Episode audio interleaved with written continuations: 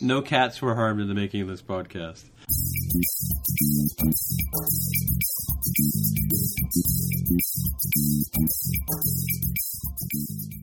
Oh, hey, everybody. Welcome to episode 23 of the More Than Just Code podcast. My name is Tim Mitra. I'm in Toronto, Ontario. I'm joined by Aaron Vegh in Whitby, Ontario. How's it going? And I'm joined by Jaime Lopez in Seattle, Washington. Hello, people. And once again, we have Mark Rubin in San Jose, California. Hey, everybody. So there was uh, some really earth-shaking news today, and I'm just going to let Aaron lead on with it. You like the sound effects? Let's do sound effects in the show now. Okay. Okay. No. so. Well, I got in, I got in trouble for the sound effects last time I tried to use them. So, so oh, the bottle cap sound. That was terrible. Oh, come Yeah. on, it was Uh, awesome. Yes, it was. It was terrible. I, I believe you can come up with something good, but that, that was not it. Mm-hmm. Okay. Well, let's talk about Microsoft. You remember those guys? They used to make an, Yeah. o- a, a little-known operating system. Mm-hmm. Well, they're back, and They today used to they make Mac software, I think, actually back in the day. Oh yeah, that's how they got their start, right? Yeah, that's true. That's how they got big with uh, Mhm. Microsoft Word and Excel, uh, which were first in the Mac. Yep. I was um, looking at this announcement they made today, um, and it was a, a very large, wide ranging announcement that covered a number of different products that they announced. And I was actually taken back to the time back in 1998, uh, Macworld Boston, if I'm remembering right, and maybe Mhm. you can correct me. Steve Jobs gets on stage and announces that Microsoft is investing in Apple to the tune of some $250 million, if I'm remembering that number correctly. And the audience booed. And Steve Jobs said, You know, you guys really have to let go of the idea that for Apple to win, Microsoft has to lose. Right. And as usual, Steve Jobs was incredibly prescient. He knew where things were going uh, better than anyone else at the time, and ever since, probably. Because Microsoft isn't relevant anymore, at least to us, uh, for the things that they used to be, for Windows and for Office. Mhm. Um, Office software doesn't really matter much anymore, except to you know standard run-of-the-mill businesses, which, which we are not a in. lot- Oh, yes. are of them. Of yeah. course there are. Of course there are. Mhm. Like I don't want to discount the fact that Microsoft is making lots of money and lots of people are using their software. Um, Mm-hmm. I just am talking about where where's the future heading and where Microsoft makes their money is in where the future was, not where where it's going. So, um, we don't regard Microsoft as a threat to Apple anymore. Um, Now, Satya Nadella, the new CEO of Microsoft, um, has been pointing the company in new directions. He comes from sort of a cloud background, and he's shown in his, his early tenure with the company that he's not afraid to shake things up. Um, so he's done a lot of work in terms of building out uh, Azure, which is Microsoft's cloud-based solution. Right. He's um, open sourcing all of the development suite that Microsoft relies on, so C Sharp, um, the whole .NET framework is going open source. Um, all kinds of interesting things are happening there. We don't see a lot of development in Microsoft Office, um, but we are seeing developments with Microsoft Windows. Now, the original Windows um, 8, which launched uh, last year, the year before, wasn't exactly an earth shaking product launch, um, but it pointed the way to where Microsoft is going. Now, this announcement today uh, was headlined by the introduction of Windows 10, which is going to promise an amalgamation of the desktop, tablet, and phone operating systems sort of into the same build. I guess there's going to be different versions for each platform, but as a developer, you're going to be able to write one app that can run on all of those platforms, which is interesting. But um, I guess the, the funny thing about it is that I'm not sure how much it matters anymore. Just like I was saying, like where's Windows in terms of you know where the future is going, and Microsoft's making a bet, as it has, as we've seen for some time now, that they're going to um, consider the phone and the desktop as sort of the same platform. Whereas, as we know, Apple's made the bet that a phone or a tablet is a totally different form factor from a desktop and requires its own operating system. Right. Right. Um, to, this, to this day, Microsoft has not been able to prove to us convincingly that one operating system can handle all those platforms. Um, and I, I remain um, dubious, just put it lightly. So uh, when Microsoft announced Windows 10 today, um, we're seeing a polishing up of that that line between desktop and, and mobile being sort of blurred a little more. Um, mm-hmm. But it still looks like there's work to be done in terms of converging those product lines and um, far from being sort of the be all and end all. I think Windows 10 is just another step along the road from everything I've seen so far. Um, other things like they've, they've got Cortana on the desktop, uh, which is their version of Siri, um, mm-hmm. which would be nice. I wouldn't mind that in OS 10. Um, and uh, they've also announced that Internet Explorer is going to be going away. Mm-hmm. That's uh, huge. That's yeah. I mean, it's huge historically speaking. I'm not sure if it's huge in our day to day lives. Well, yeah, I think I think it's been it's it's always been a problem, and it's probably been eclipsed by Firefox and Chrome and things like that, right? It absolutely has been, but um, you know, Internet Explorer, while still in in heavy use, um, hasn't really been much of an issue for developers because um, as you say, Chrome is is probably by far the most popular browser out there. Mm-hmm. Um, now, Microsoft is replacing it with another pr- browser, so they're not getting out of the browser business. They're going into it still, um, but they've got a new browser engine. It's called Spartan, mm-hmm. um, and I'm not clear quite yet whether it actually is different from Internet Explorer under the hood. IE's engine is called uh, Trident, and um, that's actually the stuff, you know, the code that, that determines how HTML and all the other good stuff on the web is, gets rendered into a view. Um, so it's not clear to me whether this new IE is going to be something that uh, actually renders pages differently, uh, or if it'll be just same old, same old. Um, well, hopefully the, it's the same as Chrome and Firefox from that perspective, like Gecko or something like that. that oh, or much more compatible. Like, WebKit, you yeah. mean? So, like, yeah, is it yeah. is it WebKit? The answer is almost certainly no. Like, definitely mm-hmm. not. It's not WebKit. Um, therefore, it will not render like WebKit does, right? Right. Um, so when they talked about Spartan today, it was really with an emphasis on the UI, the front end of it. Um, like with the features that come in with it, like a note taking mode that lets you write on the pages with a stylus, or you could type comments on with a keyboard. Um, mm-hmm. And you know, okay, cool, but that doesn't strike me as like a, you know, a, a truly forward-looking next generation uh, browser engine, which is kind of what we'd be hoping for. Actually, what I'd really be hoping for is like a, uh, you know, the domination of WebKit. Okay, it's over. Um, browser engine development is done. WebKit wins, and let's just move forward by putting cool stuff in front of it. But well, is Chrome and Fire, Chrome uh, WebKit, or I don't, I don't think. Well, they they forked WebKit, um, okay. Yeah, so they all they all have the same sort of fundamental grounding, but mm-hmm. yeah, my, uh, Google rather uh, uh, did a fork, and now they're they're on their own with it. Mm. So, um, I guess the other one big announcement that I want to talk about with this Microsoft uh, thing today was their augmented reality headset. Mm-hmm. Um, a, a, a big nerdy ass set of goggles that you put on your face, and which draws onto the real scene in front of you using computer graphics uh, generated in real time.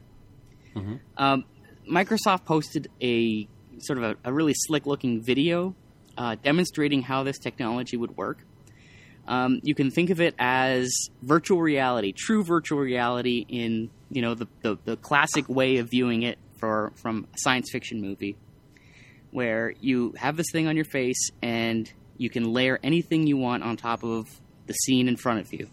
Mm-hmm. And they demonstrated it in the video, uh, like putting something as banal as a television set on the wall, a blank wall, um, to building architectural models um, a, on a table in front of you, uh, to adding things like they had a motorcycle that was in pieces and they they built like a, a gas tank on top of this frame of a motorcycle and, and adjusted it in real time um, building models and then 3D printing it, um, playing Minecraft, having like an actual Minecraft world spread out in your living room, and mm. and inter- interacting with it, um, talking to a plumber, and you know, uh, getting actual like in your face indications about what parts of the pipes you should be messing with.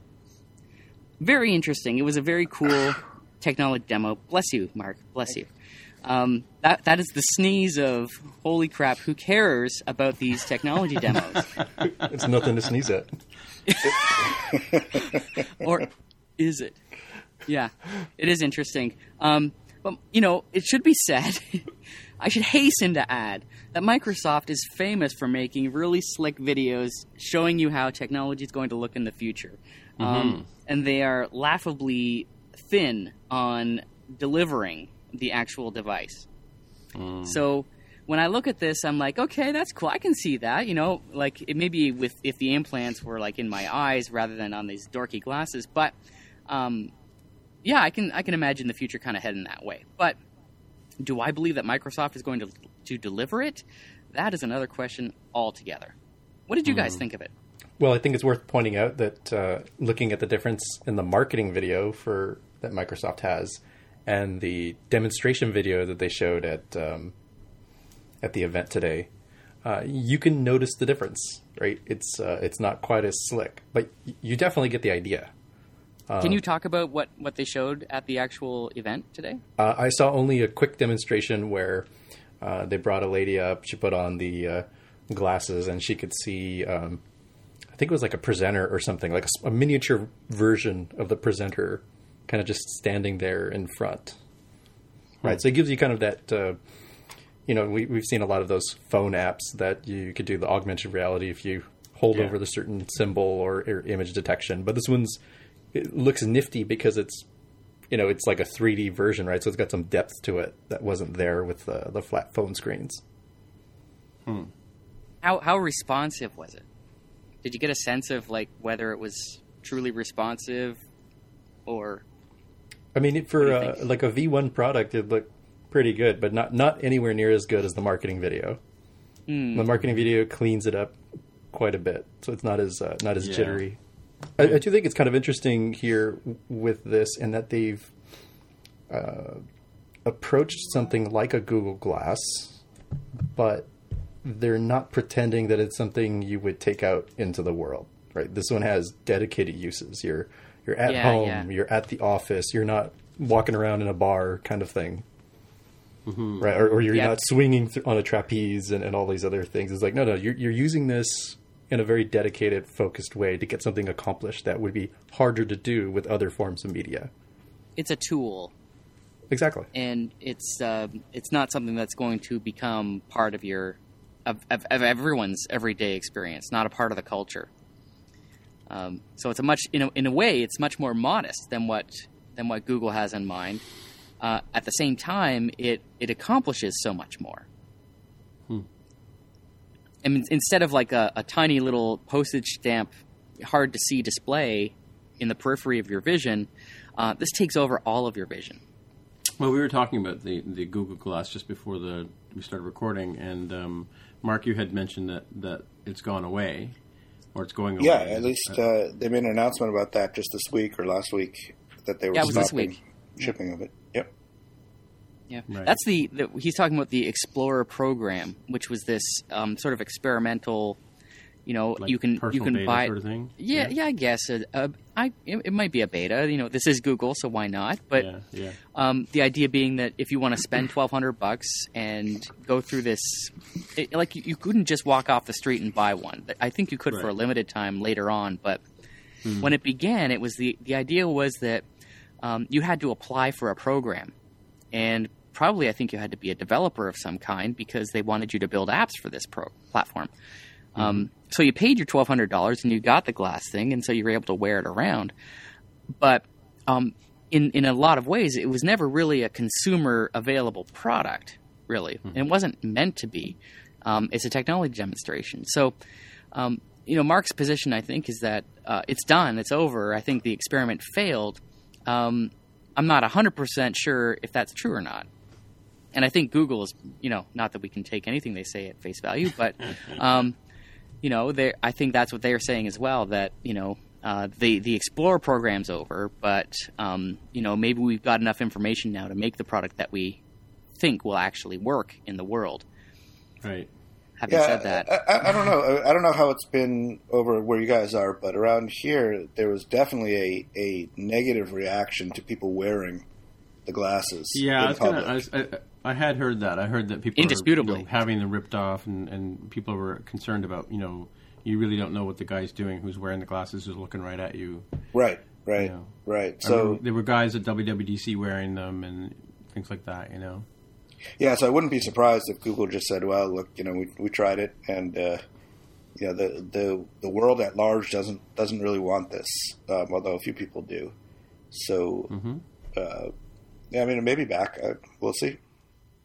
It's worth pointing Like out they- that uh, Tony Fadell, who was uh, acquired when Google bought Nest and uh, Mm-hmm. used to work at Apple on the iPod, um, is going to oversee Google's Glass division. Um, so it's interesting to see if maybe they might take what they learned and rethink what the next product would be. Right. That's what I think they're doing, um, and I think that um, I think they're quite cognizant of the social problems around Google Glass. Um, they have to be, right? I mean, what kind of idiot wouldn't be? So they're going to, if if they are still going to take a crack at it instead of kill it, like Mark suggests, and could be totally right. Um, when they do come back with it, if they do come back with it, it's going to be something vastly different. It has to be. So. Yeah, I, I could see it being made into something that had very niche specific applications. Uh, for example, you might have people on a, a factory floor or something like that wearing them, and it's obviously not as full featured. It's not recording. It's not doing any of this stuff uh, that you know that the current one does. But it but it gives sort of heads up information about what's happening at that moment in that context. And Right. so you know, it's not people walking down the street, but if you're if you're in a work environment where you need to have this extra information, everybody's wearing one of these things, then then it makes a makes a bit more sense to me. Yeah, like it, it, it strikes me as a tool for um, very, you know, industrial business sort of Right. context, right? Yep. You know, and it, I think it's fascinating how you know if you compare Microsoft or sorry Google's approach to Apple's approach, right? Where you know Google's Glass is a wearable technology that um, Apple's responding to, if you want to think of it that way, with a wristwatch, something that's you know completely analog and um, you know doesn't stick out, if you want to put it that way Yeah. something that you can refer to sort of obscurely um, and is, is just always there and available. Sort of, you know, that's what Google Glass is, right? It's always there and available, but it trumpets its own presence in the world, right? Whereas a wristwatch is, you know, obscure. It's it's hidden. It's but it's always at hand, and so it's um, I think very telling when Apple uh, comes up with this solution for what wearable technology is about, and it's diametrically opposed to both Google and Microsoft in a lot of ways.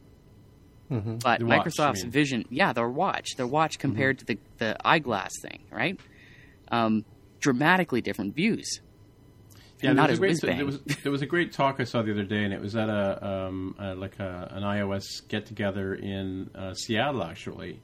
Um, and I'm just trying to find it right now, but it, but uh, the the speaker was talking about watch designing for watch, and his points were quite interesting. That you know, for instance, you're not you you know you if you're carrying around a big cat, for instance, and you, and the phone rings, you can't you know put the cat down and pull your phone out of your pocket and punch your you know serial or thing or use your Touch ID to open the app and go and read the message.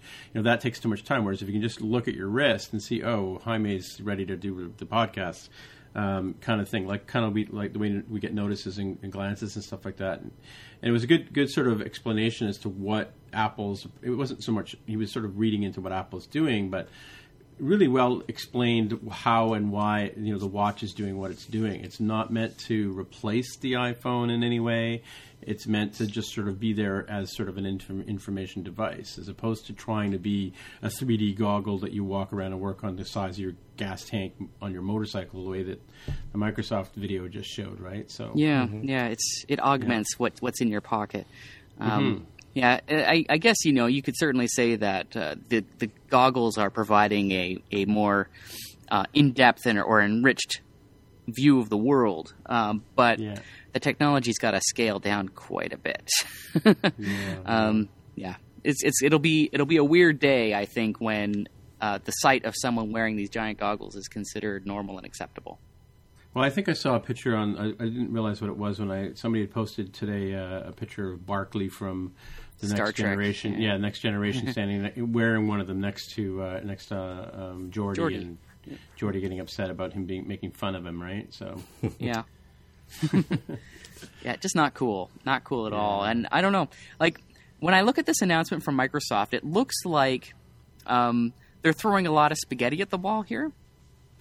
I don't know if you get that sense because I mean there were this this article that we're going to link in the show notes uh, is is from The Verge and entitled "The Nine Biggest Announcements for Microsoft's Windows 10 Event." Um, now think about that. You're you're a big uh, big company, and you get up on stage at a at a an event of your own choosing. Right? This isn't some CES thing where they have to be there to present the keynote. They're they're there because they are ready with all of these announcements. And just sort of like Google too at their own I/O events, where they get up on stage and, and it's and Google's even worse, right? Because they have to actually spread their keynote over two days to get it all out, and they just give uh, 15 minutes to pretty much every product group in there that, that wants to have a crack at at fame, basically. right. So I'm a little concerned for Microsoft's sake when I look at this this huge spread of announcements, out of which mm, I don't know, maybe two or three perhaps will be relevant or even in the market uh, a year from now. So I, I get worried for Microsoft for this, and, and and that's just a weird position for me to be in. Oh, that really is a weird position. that is a weird position. So you know, just just throwing that out there. I, I hope that you know, I hope Satya, my buddy, um, you know, can can get a little focus back. hey Satya, buddy, listen. I know you're listening to my podcast, Hmm. bro. You've got to really focus, okay? You've got to get down and just just put your attention where it belongs, and it's not on nine announcements in a single keynote address. It's too much. Right, right, right. By the way, I found that video uh, about the uh, from the Seattle Xcoders. It was designing for the Apple Watch by David Hoang of uh, Black Pixel. Magic so figures. um, I'll put that in the notes so p- if people want to check that out. Um, cool. And what else is going on with uh, with Microsoft? I'm just going to go over and shoot it. Look at that. Look at that article you're just talking about. Uh, in terms of what other announcements were there? Yeah, yeah. Was there anything anything else cool going on over I there? think I pretty much covered it. Um, well, there was uh, another thing. The um, uh, they're bringing some component of their Xbox experience to the PC. Oh, really? Yeah, um, Xbox super popular, huge arcade game thing. I don't Yeah, know anything it. about I've it. heard of it. You heard of it? Yes. You- Um, you don't know anything about Xbox? Seriously? well, I know I've heard of it, but my God, I don't care about it. I'm, I'm not really? a you know Okay. much of an arcade player. So, um, so Xbox Live will now be available on the PC. So Ah, okay. when I first heard that, I thought to myself, "Oh, cool! So like your computer could be like an Xbox, and so you can put your Xbox games into your PC Hmm. somehow and play them. Hey, that's kind of cool. So just like Windows is everywhere, Xbox is everywhere.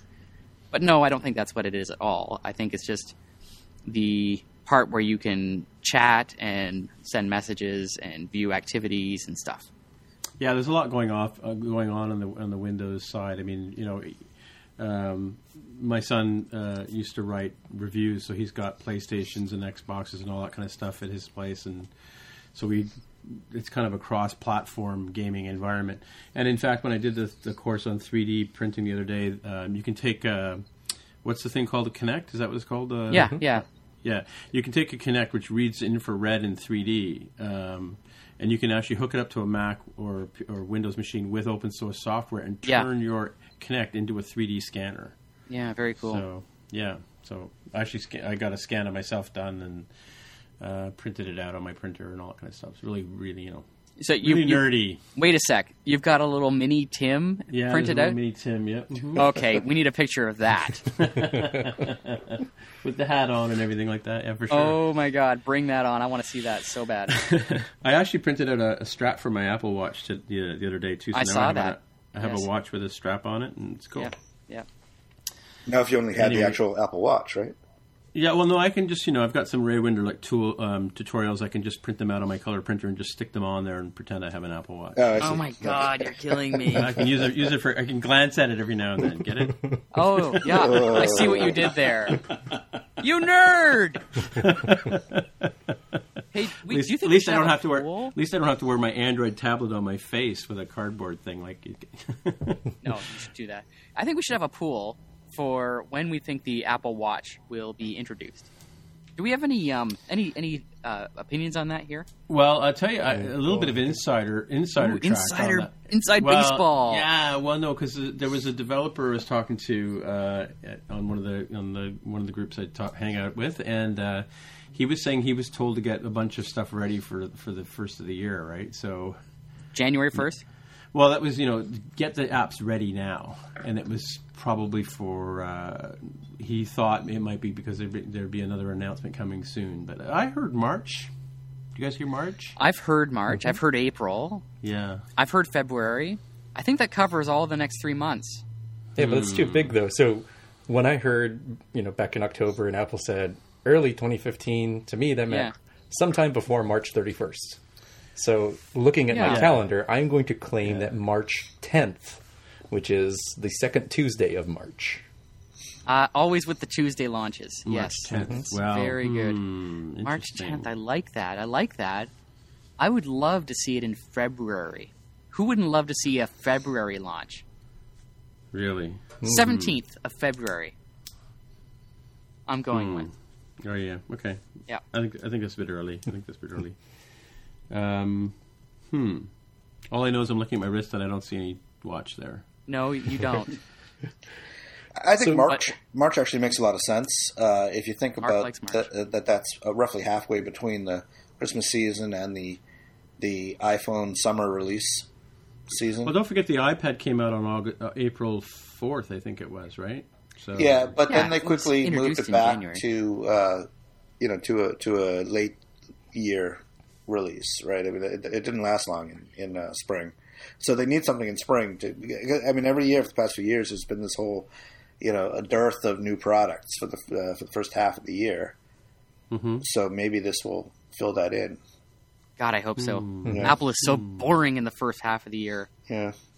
Hmm. I'm getting sick of it. So yeah, if we don't get the 12 inch MacBook Air, then Yep. an Then Apple you're going Watch. to you're going to Windows, right? Is that what you're going to say? You know, it's Surface funny. I just Pro had that thought tonight about how we how we've been complaining so hard about the Macintosh and about how Apple's crapping itself on quality.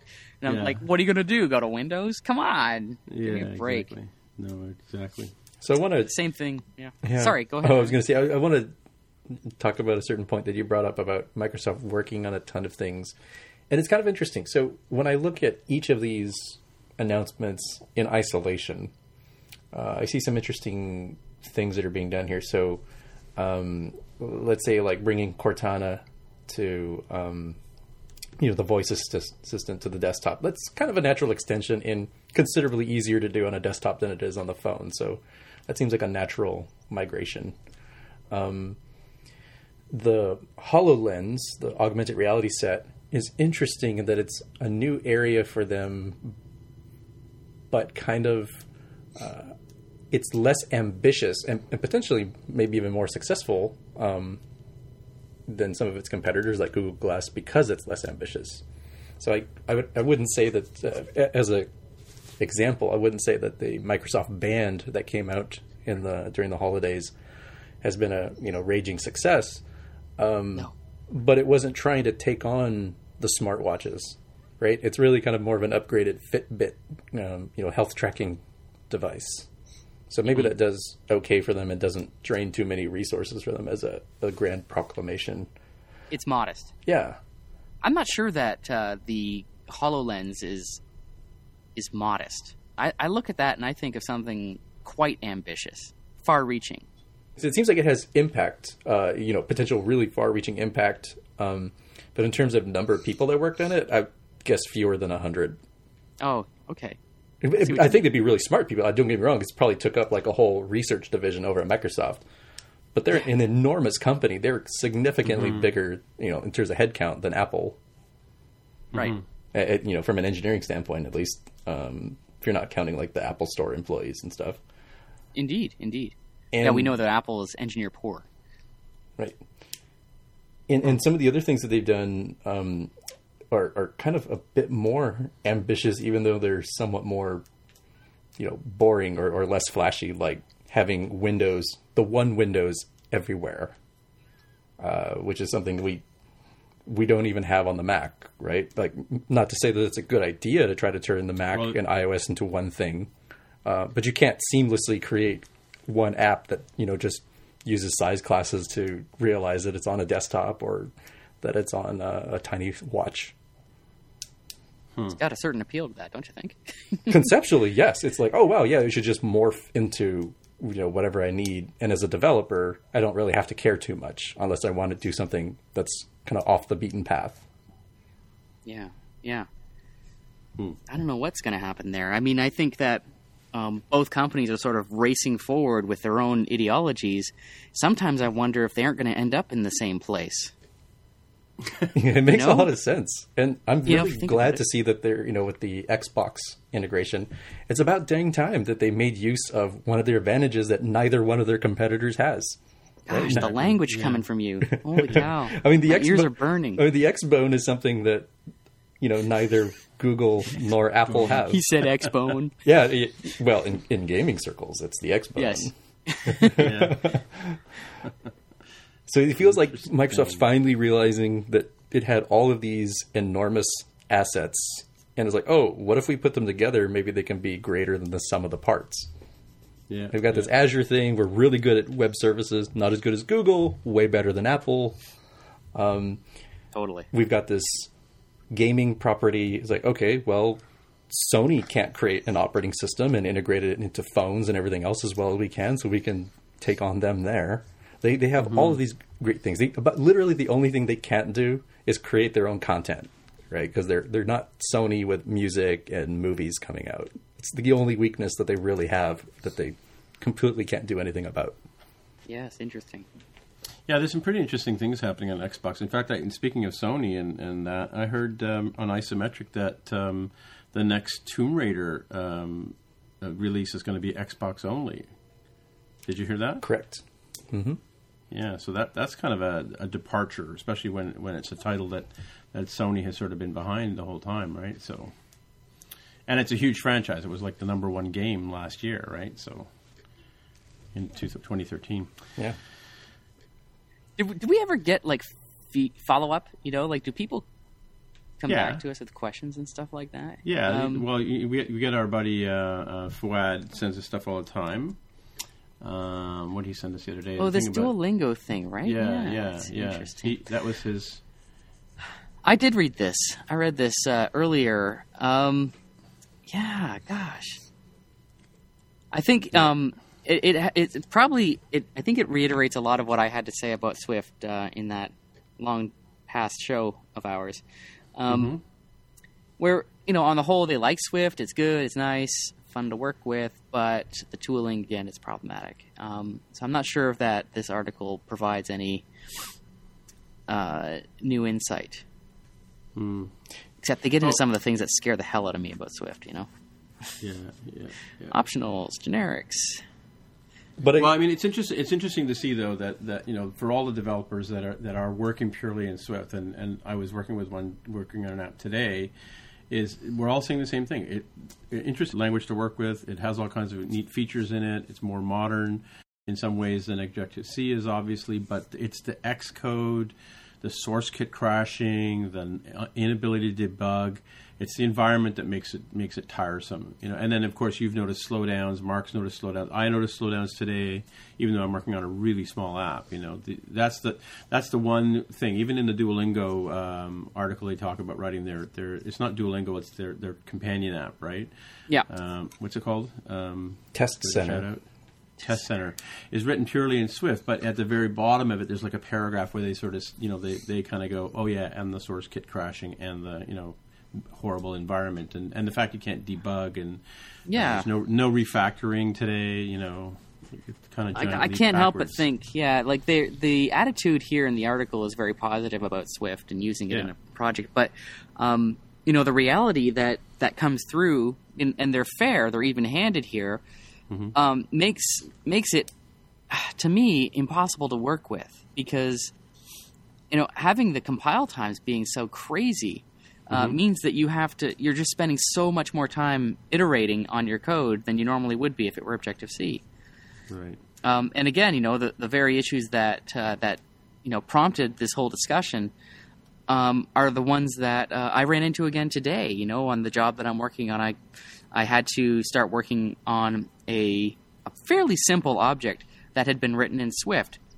It was a um, a custom transition manager for uh, you know animations switching between UI view controllers, and um, this this uh, class was just managing the transition, so it wasn't a huge class, but um, as you could imagine, you're sort of twiddling the knobs on how the, the animation works, and you know you want to change a value, rebuild, and because it was written in Swift, oh, okay, I just changed this number, and now I've got to wait two minutes. Watch to see if it's what I want. Nope, didn't want that. Okay, try really? this Yeah? number. Yeah, yeah. So I literally I- I- had to rewrite tip, it. There was a tip on the, the on the Wenderlich, group the other day, um, and I, I don't I haven't tried it, so I don't know if it would work. But maybe you can try it when you see it happening. I already they were threw it saying that they were saying that when the index, well, I know you threw it out, but they're saying when when it's indexing, it seems to take a long time. But there's a way you can click on the on the the, the box at the top where when it says it's indexing and tell it to stop indexing, and that speeds up the compile time. Okay, yeah. Um, I know the indexing that you're talking about, but Yeah, um, yeah. no, this is like it's literally it's recompiling everything. Like I, I I've said it before, a huge project, you know. yeah, So yeah, um, it just, I think it's just not the same as what most people are dealing with. yeah, yeah, yeah. I think it's an extreme example. Hey, so a couple things here. So I think, uh, in terms of the article itself, there's um, it, to me, I think you're right that it, it reiterated some of the the points that we brought across. Um, this was just you know one other vendor's view of things, and I think it was pretty balanced. It was. Um, it was not rah rah rah Swift, and it wasn't gloom and doom. Oh, Swift sucks either. It was pretty much you know they they found its strengths and weaknesses in their particular area, and uh, in terms of that whole hype cycle thing, it kind of feels like we've gone past the peak of uh, inflated expectations. Uh, I think we're coming right out of the trough of disillusionment. So we should be hopefully somewhere in that slope of enlightenment area here. Looking at Wikipedia. What, at what are we talking about? Have you ever have you never seen this? It was like from Gartner, right? Where it's like, oh wow, like service oriented architecture. This is everything. Like this solves all your problems. Oh no, it sucks. It can't do anything. It's like, oh no, actually, this is here's where it can be applied. It's not the silver bullet, right? okay, So, so I feel like we're coming out of that, and and I think a lot of people like kind of I think agree that like Swift's as a language is really good. yeah, But all this oh, other yeah. stuff around Swift, not so good. And hopefully that gets addressed, you know, pretty soon. Uh, you know, WWDC at the be. latest. Gotta be. Yeah, But you know what? It's it's the same thing. It's the same thing we see every every year. I mean, you know, three years ago, Git implementation in Xcode was crap, and then you know they they made some tweaks to it, and everybody they got a huge applause at at uh, WWDC, and it and it's much better now than it had been. But you still need to go to the command line every now and then and and do stuff. So that's an example of something that's being integrated into the IDE that we're using every day, which is which is Xcode. Um, over time, these sort of things get ironed out, you know, or improved or, or made better. You know, Arc was another example too. We talked about that um, a couple of weeks ago with um, garbage garbage collection be, getting eclipsed by by Arc, and then everybody going ah scratching their head about Arc, and then storyboards come along, and we start scratching our heads about that, you know. Right. And now it's size classes and, and uh, auto layout, right? So Well, I think actually auto layout is an excellent example because um, that's a technology Apple debuted that sucked really bad. Like it was Yeah. terrible, right? yeah, Um, implemented in Xcode 5, it was really difficult to work with, and I think most developers who knew what they were doing just stayed away from it. But yeah. now I think, you know, auto layout's not perfect, but it is certainly more reliable. And Yeah. I'm, I'm hoping the same thing happens for Swift and all the build tools around it. It has Yeah, to. my fa- my favorite feature in in auto in uh, in the storyboards is is the reset to suggested constraints. Drop them. oh my god! You don't actually do that, do you? No, yeah, I, I do. And I, when I'm doing simple layouts, I start off with there, and then I go and do the customized stuff because Oh no! it no, can no, be no. it can be a disaster. not no, what I it, do. it actually it actually helps. Well, you, you know, I already have gray hair. I don't need any more.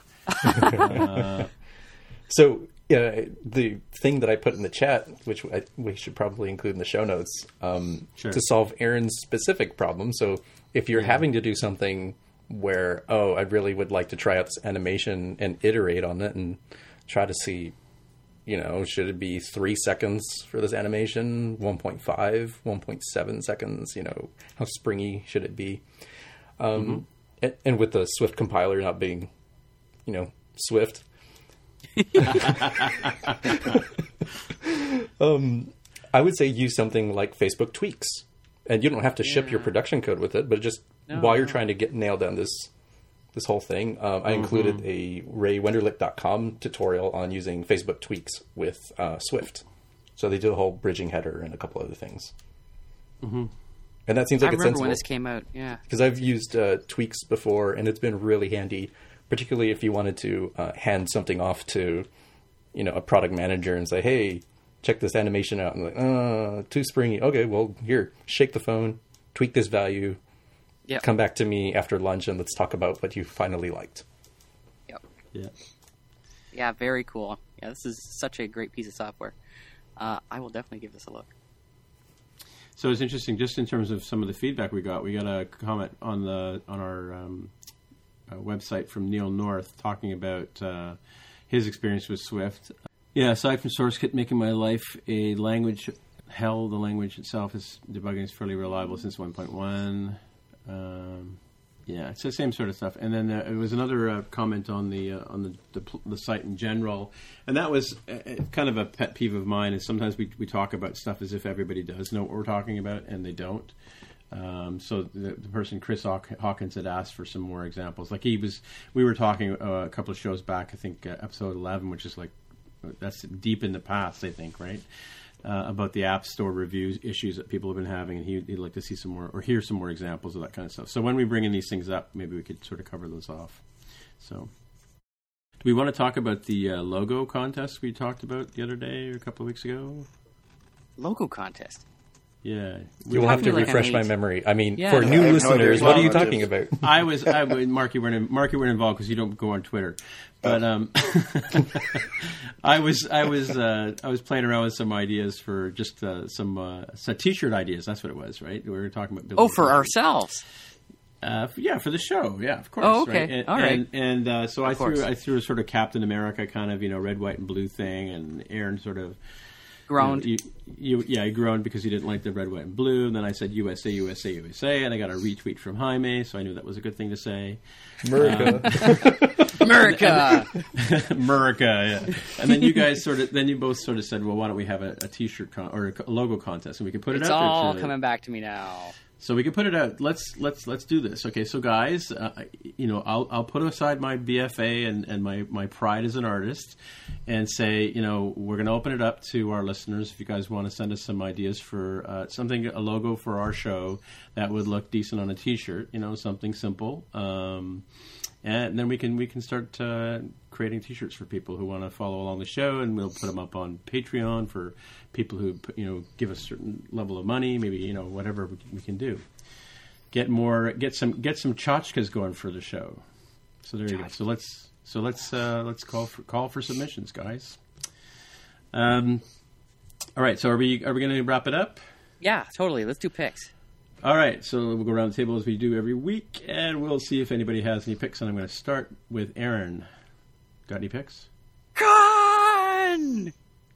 That's that's my pick. Con. Oh, Con. Con, right? The Con, Con. Academy. The, did you you didn't get that? I'm I did. I did get it. Yes, I did. Oh man. Uh, okay. Khan Academy is a company in the states um, that uh, puts together uh, videos to help you learn things um, from the most basic of math up to particle physics and everything in between. Explained uh, the guy Khan, not that Khan, but the, a really nice Khan who I've forgotten his name, his first name. He's uh, he does these videos and uh, it's exploded in popularity and become an actual company with a website that produces tons and tons and tons of videos that that help you learn all kinds of different things. Like essentially to um, to replace the need for schooling if you want to think of it that way um, so they've had an iPad like, app is it for like a a. Kumon? Is it like a Kumon idea where it, where it helps kids do extra extracurricular studying? Well, I think it is supposed to replace a normal school curriculum in Oh, the subjects that he covers, right? Yeah, yeah. Um, so um, let me get to this. Like this is uh, an iPad app that they've they've had an iPad app for a while, but just this week they shipped an update to it that for the first time includes 100% of the content that's on the Khan Academy website, and um, the the course material um, is not actually like insanely broad. Like it doesn't cover, um, you know, like Shakespeare, for example, or or, or many humanities. It seems much more oriented towards math and science, economics and finance. They do have some arts and humanities. I'm I'm browsing through the thing right now, um, but it's not as as regimented as say the math curriculum, which is here, which goes from early math to grade three, four, five, six, seven, eight, up through arithmetic, algebra, like the whole gamut of mathematics. Um, which is cool for me because you know I wouldn't mind learning some mathematics. Start at grade four, that's about as good as I am right now, and then crank up through. um, and the idea is that the each each uh, subject area has a guided tour of videos that you can watch to take you through the entire curriculum. Now, um, so it's it's a really terrific resource, and if you create an account and sign in, then you can actually uh, track your progress, um, and you know keep your place in certain videos and come back to it again. Um, the only thing it really like doesn't have is uh, a way to sort of test your knowledge. Um, So like it, it really does seem to be just videos. Hang on a second, I'm just uh, proving myself wrong here. Yeah, there actually are some lessons um, where you can actually write le- uh, answers in um, to a field here. So like I'm looking at um, perimeter problems uh, for grade three mathematics, where you can look at the uh, a, a square and have to calculate the perimeter of the square and then write it in. Right. So, so if if every side is two centimeters long, this five-sided object has you know ten centimeters, and I've written it by hand, and it's say, yay, good, pretty cool. Um, so it's um, a very broad and uh, very interesting tool. It seems geared towards uh, children, especially in the mathematics areas. Um, but you know, it's it's really for anyone who who wants to uh, sort of learn more about things that they you know missed in school. Say, Right. um, I had a couple crashes while I was watching uh, some of these videos earlier today. Um, but I'm sure they'll they'll come up with updates. Uh, there are a lot of smart people I know working at the Khan Academy, so um, I'm sure they're going to be all over it. But a very compelling piece of software, and free in the App Store. And and so the whole the whole Khan Academy, whether you do it on the Mac or on on on uh, iPad, is free, right? yeah, yeah, it's a totally free resource. God Cool. knows where But- they get their money from. By the way, his name is Salman Khan. Salman Khan, yep, thank you. You're welcome. Anyway, um, okay. So uh, Jaime, do you have any picks? Yeah, I do. So um, right. the reason for my pick, uh, just to put a, a historical date on this episode, uh, here in the United States, our president had the State of the Union address, and uh, kind of put me in a presidential mood. And I found this game called Super Secret Service, and it's uh, it's done in the style of this like really over the top Murica kind of uh, design style for the characters and uh, actually a lot of the, the art looks like old Data East arcade games, like uh, say like Bad Dudes, right? When you'd see the here's how many people have played this game and here's the scores they have. And in any case, it's a pretty simple game. So the president is giving a speech of some sort, and you are the Secret Service, and you can tap left or tap right to have one of two agents jump in front of debris that is being thrown by the audience at the president. Like The a point- shoe. Yeah, like a shoe, um, you know, bowling balls, soccer balls, toasters. I think I've seen. So it's, it's a pretty nifty little neat mechanic. It's a fun little time waster. Well, it's good. Another time waster from Jaime. Cool. Got to do something while you're waiting I in line at Target, man. I mean, Tim Hortons. What is this target of which he always talks? Tell you, Jaime, you must love your, your old school classic arcade games. Like iOS is like a wet dream for you, isn't it? it's great. They just keep bringing them all back yeah. and creating new ones in that style. It's like the late It's '80s, early '90s never stopped. Mm-hmm, mm-hmm. We're trying things in a different way. Mark, do you have anything this week? Yeah, I've got one that's uh, just kind of a useful little app to save you a little bit of time. It's called Order Ahead, Uh huh. and uh, you open it up, and it just gives you a list of what's nearby in terms of restaurants and things like that. So you can order, take, you can order, you know, food for pickup, or or they'll deliver, or things like that. It's just kind of nice to have it uh, have everything kind of in one place. And if you're if you need a quick lunch or something, and you you know you need to uh, you're limited on time, you just kind of go in there and say, you know, you go to rice plus rice and noodles, which happens to be kind of nearby where I live, and you click on um, I want a, a banh mi sandwich, and it says it'll be ready in ten minutes, and you go and, and you get it. Cool. It's called, uh, like I said, it's called Order Ahead. I Pretty wonder if it's only self-explanatory. available in the United States as well. Yeah, I wonder. so I've used it both in in uh, the Bay Area where I am now and in LA, and it seems to work pretty well in both places. It has places that you wouldn't think would be on it because just a little hole in the wall kind of place down the street, Sure. but yet sure. they're there. Yeah, it's not not available in Canada anymore. Uh, too bad. Uh, I think So- it's owned by so- Target. Figures. No, I'm kidding. You're such a jerk. Do you know they, they, they describe Target as uh, as a you know a really long pregnancy and a, and a, a, a disappointing baby here in Canada. So, um, Jaime, do you want to uh, give uh, Jerica, a friend of the show, Jerica, a shout out? She mentioned her because speaking of food type apps, right? Mm-hmm. Um, have you looked at uh, iNacho? Is it iNacho and Pizza Splat? So I've used iNacho. I have to admit I have not gotten around to using Pizza Splat. Um, Yeah. the way so I think you you sent me a splat. Maybe you should be talking about this. Yeah, no, I. I, I did. Well, it's pretty much uh, that's all I could figure out. What you can do with it is basically splat people with pizza, but uh, or, or you could you can set up a different pizza and you can you can sort of send it over to them. But I tried the iNacho thing, but of course it doesn't work up here in north of the border. So maybe you could talk about that. Okay, so iNacho is um, a focused app re- based on the love of nachos. See, the idea is, you know, it, it might be kind of hard to search for just nachos on something like Yelp or Urban Spoon and get something even halfway decent.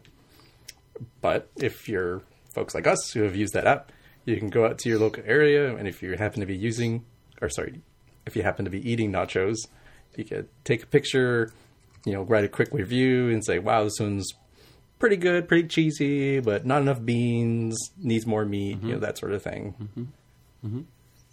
So uh, it's kind of a, a connoisseurs kind of app. And I think that's actually how we ended up meeting at 360 iDev also many times Yeah, ago.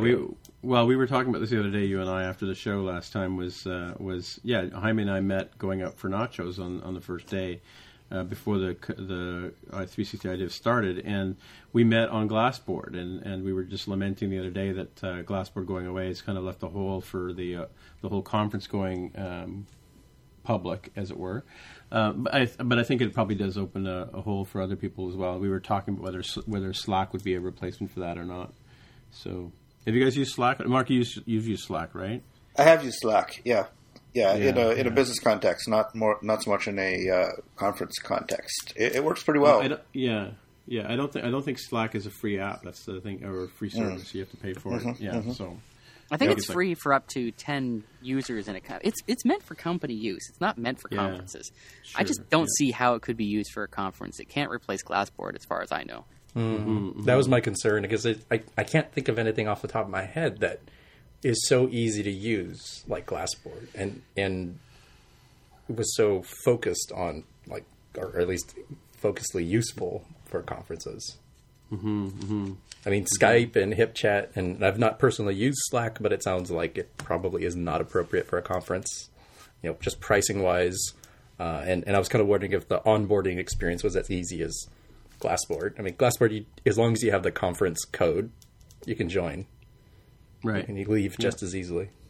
Yeah, I think it would be up to the organizers of the conference to acquire the licensing for Glass uh, for Slack, and then Possibly. you know, yeah, and then set up the groups. I just don't, I I don't know. I think it might be possible, but I don't think it's really meant for that use case. Speaking of conferences, I was just chatting with Dan Byers from NS North just just before the show, and apparently sales are going pretty pretty good for the for the conference. Did, Jaime, did you decide if you're going to come to the Great North? So I would definitely love to come, and I just haven't Yeah. purchased my you know my tickets and my reservations uh, for the Right. hotel yet because I just need to double check with my management that that works out Oh, timing that's wise cool. and everything. Sure. Yeah. Yeah. Yeah. If I go, I'll, your pain. If I go, I'll definitely try to go um, like a day early and probably stay a day late, just so I don't feel Mm-hmm. quite as rushed and get a little bit of uh, more of the true Yeah. Canadian experience. I think you put it last time. I don't know what Yeah. that would be. Mount Royal Mounties and moose Yeah. and And beavers? poutine. loons. And pout- yeah, loons, loons and beavers. Yep. hmm Well, who knows? Maybe my cottage will be open. You come up for a day up there and listen to the loons on the lake. Um, I have a pick, uh, but I was having a little trouble inviting you guys to it. It's uh, an app that um, my celebrity buddy uh, introduced me to yesterday. Um, and it basically is, uh, I, you know, with when you when you're online, you're tweeting and you're doing texting and stuff like that. And, and he he does a lot. He sends me messages a lot. Um, he was introduced to this by another celebrity who uh, it's called Cyberdust, and what it is is it's for texting or sending messages to each other, um, and you you, invite your friends to be. Uh, it's kind of like a friend social networking app, but the messages you send each other are they're like the secret messages you get in Mission Impossible. They they self destruct after a certain period of time, so you know they, they stay waiting around for you when you when you go into the app. Um, but after you know after you look at them, I think you have like sixty seconds before they start to disappear. So it's kind of an interesting way if you want to have a private conversation with somebody that you know, like you know, we were we were talking about passwords for his devices, and that's the kind of stuff you want to send back and forth and not know that it's you know out there in the world for a long time and being backed up somewhere and who knows what, right? So that's called Cyberdust, and if I can figure out how to invite you guys into it, or if you just want to jump on it and. Uh, because I can tweet about it, but I don't know if I want to necessarily tweet to the entire world that I'm on I'm on Cyberdust because that kind of defeats the purpose, right? Um, but that was my pick for the week, um, and that's about it. So is that kind of like Snapchat based on the description? I think so. Yeah, I haven't really looked at Snapchat, and, and it, again, it, it's not the kind of thing that I would necessarily go for myself as, as an app. I wouldn't go out of my way to look for this, but you know, like he's uh, he's a dude that you know he he all of his com- communications, as you know, are, are all done online. He uses Twitter a ton. Uh, the best way to get a hold of him, if you ever, you know, is, is not leave him a voicemail or whatever, because he's always busy with stuff. And so send him a send him a text message, and um, he he does generally reply that way best of all. Um, and yeah, so this is this is just another level that he can take his his chatting, you know, another tool he can use for that purpose, but know that it's not going to be out there forever to come back and haunt him. You know, as we know in Canada, sometimes that can be a problem for our celebrities. Ooh, zing. Zing. Celebrity. I, I would, of course, caution any potential users that nothing really goes away once you put it out there. Uh, having No, I know companies exactly. that were uh, Yeah, I- doing that kind of thing. Yeah, I kind of wonder too about that as myself, as you know, because we we've Mark and I worked on a couple of apps where together where we've and you've you've worked on some yourselves that um, you know you there's there's a server in between that's sending the message and, and you're using push notification and all that kind of stuff. You know, if you're using push notification, it's going to Apple servers. And didn't Apple say they're keeping things for two years, kind of thing, a couple of years ago, like last year or something like that? Wasn't an announcement like that? Well, the fact is, if you can't control the server that your communications are going through, then you can't Yeah. know. Yep. Yeah, exactly. Mm-hmm, Exactly. Yeah, so nothing's nothing super safe. Anyway, we're all screwed, and spam will never go away until until people stop using Windows. That's my opinion. Um, uh, again, I was dealing with I was dealing with spammers today. I thought I was done with that, and then when I when I when I looked at the source of this of the spam was coming from France and China and Montreal, and yet it was always coming from a Windows PC. So Shocker. I rest my case. Your witness. Alrighty, so that's it for the week. And so, Aaron, if people wanted to find you on the interwebs, where would they look? they would look on their computers and they would go to Twitter and they would find me at twitter.com slash aaronvegh. Okay, and Jaime, if people wanted to find you, how would they do that? At Dev of the Hair and devofthehair.com. And Mark, how about you? Mark R at smapsoft.com. And once again, I am Tim Mitra. And I'm Tim Mitra on Twitter as well. And I'm also Tim on Cyberdust. So there you go. Um, there it's out there now. Uh, yeah, so we'll say get, uh, goodbye this week, and we'll see you guys next week. Goodbye this Bye. week. Bye.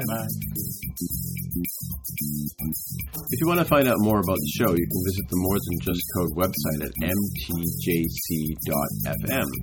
There, you can find a summary and show notes of each episode.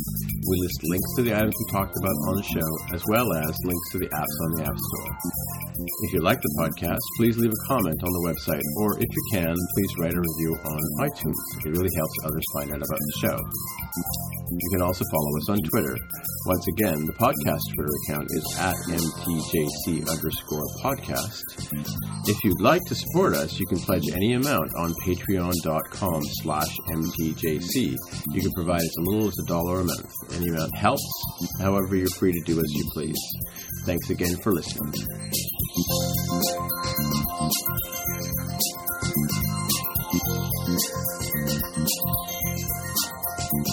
So that's kind of interesting. We're getting some, some uh, with Jaime and um, uh, Mark. I'm getting some uh, echo bouncy kind of stuff happening. But with me or not, right? You're crystal clear. I know, because I'm trying something new tonight. Oh, what's that? I have a blanket over my head. a what? You heard me. A blanket. It's Well, I'll tell. nice I'll tell and you something. toasty.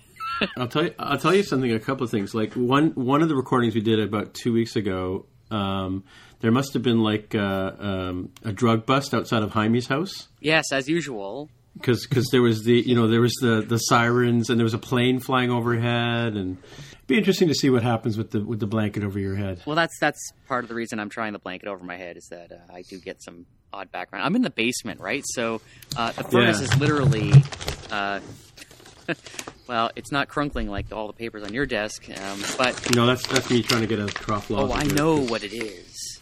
Well, so so the guideline is when uh, when I'm looking at the levels in Final Cut Pro, they say that the level should be between between six and twelve, and that's kind of where I try to I mix you guys to the point where you're sort of there, and then I then I don't really mess with it. I take the ums and the coughs and the people shuffling out, and that's about it, right?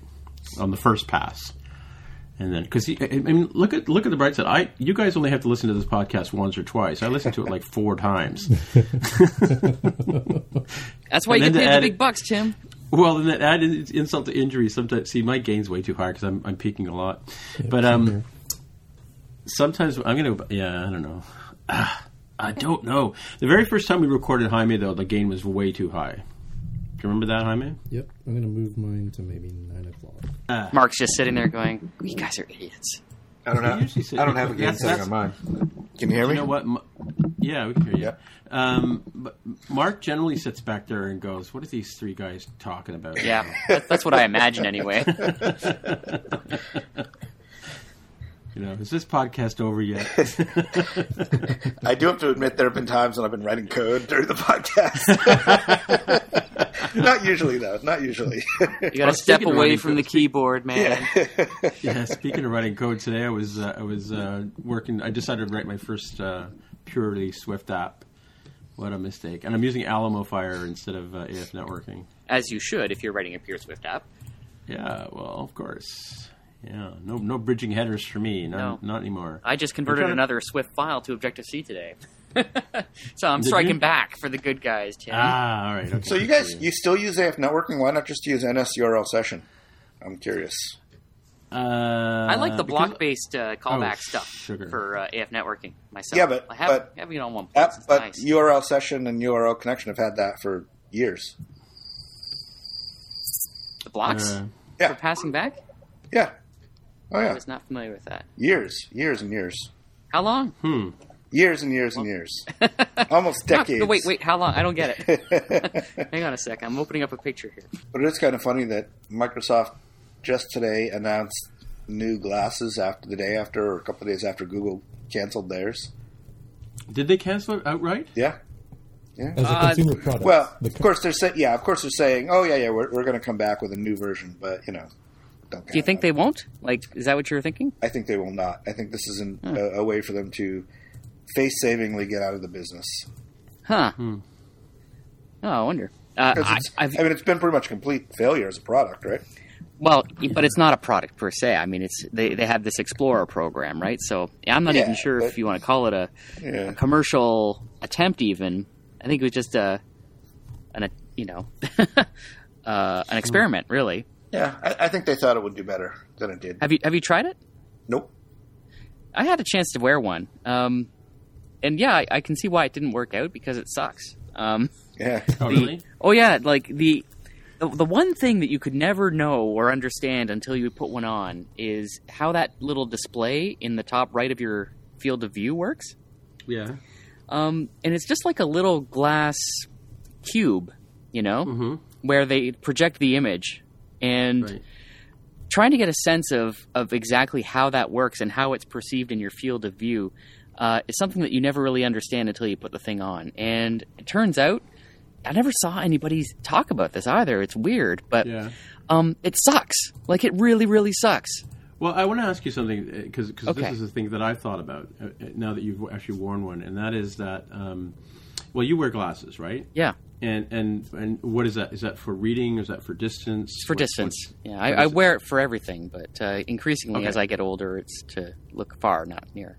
Right. So so my qu- my question about that particular device is if it's hanging so close to your eye, are you able to focus on it, I I was because it. Well, or can you adjust it like you can a telescope or No, no, you can't. But um, the the image is projected as if it were sort of in front of your face. So Mm-hmm. I was able to focus on it, but the problem was is that it's so small. Like the physical artifact that you have to angle your eye into is so small that it's difficult to actually bring it into your field of view. Oh, okay. Um, Hmm. And and the images and, and text that you see there um, is is along a, a very narrow axis, such that if you aren't looking at it just so, then you're going to have a difficult time making out what's in there. hmm Uh, it turns out that it's unless you have some amount of practice with it, I guess, you'll have a very difficult time seeing what's in the display. Um, which makes it, you know, I think a very probably frustrating experience to use in the long term. So it just doesn't strike me as a terribly effective piece of hardware. I mean, just just physically speaking. Uh, never mind all the capabilities that come with it. Microsoft's uh, entry here that I hope we can talk about uh, seems a lot more compelling. Uh, not least because it's not the sort of thing you're supposed to go out in the in the world and wear, but something that you probably would use in the privacy of your own home or office. My cat has discovered me under the blanket and is attacking me. Um, Nice. so I'm sure no harm will come to the podcast. cool. Is she is she like needing you now or Yeah, she's like jumping all over me and uh, and kind of kneading the blankets and, uh, Cool. and threatening the um, the structural stability of my podcast tent. Hey everybody, welcome to episode 20 what is this 23? Twenty three, man, twenty three. Is it 23? You put it at the top of your own document, so I'm going to go No, with no, that, no, Jaime wrote that actually. No, well, last week was twenty two, so I'm going to go with twenty three. Okay.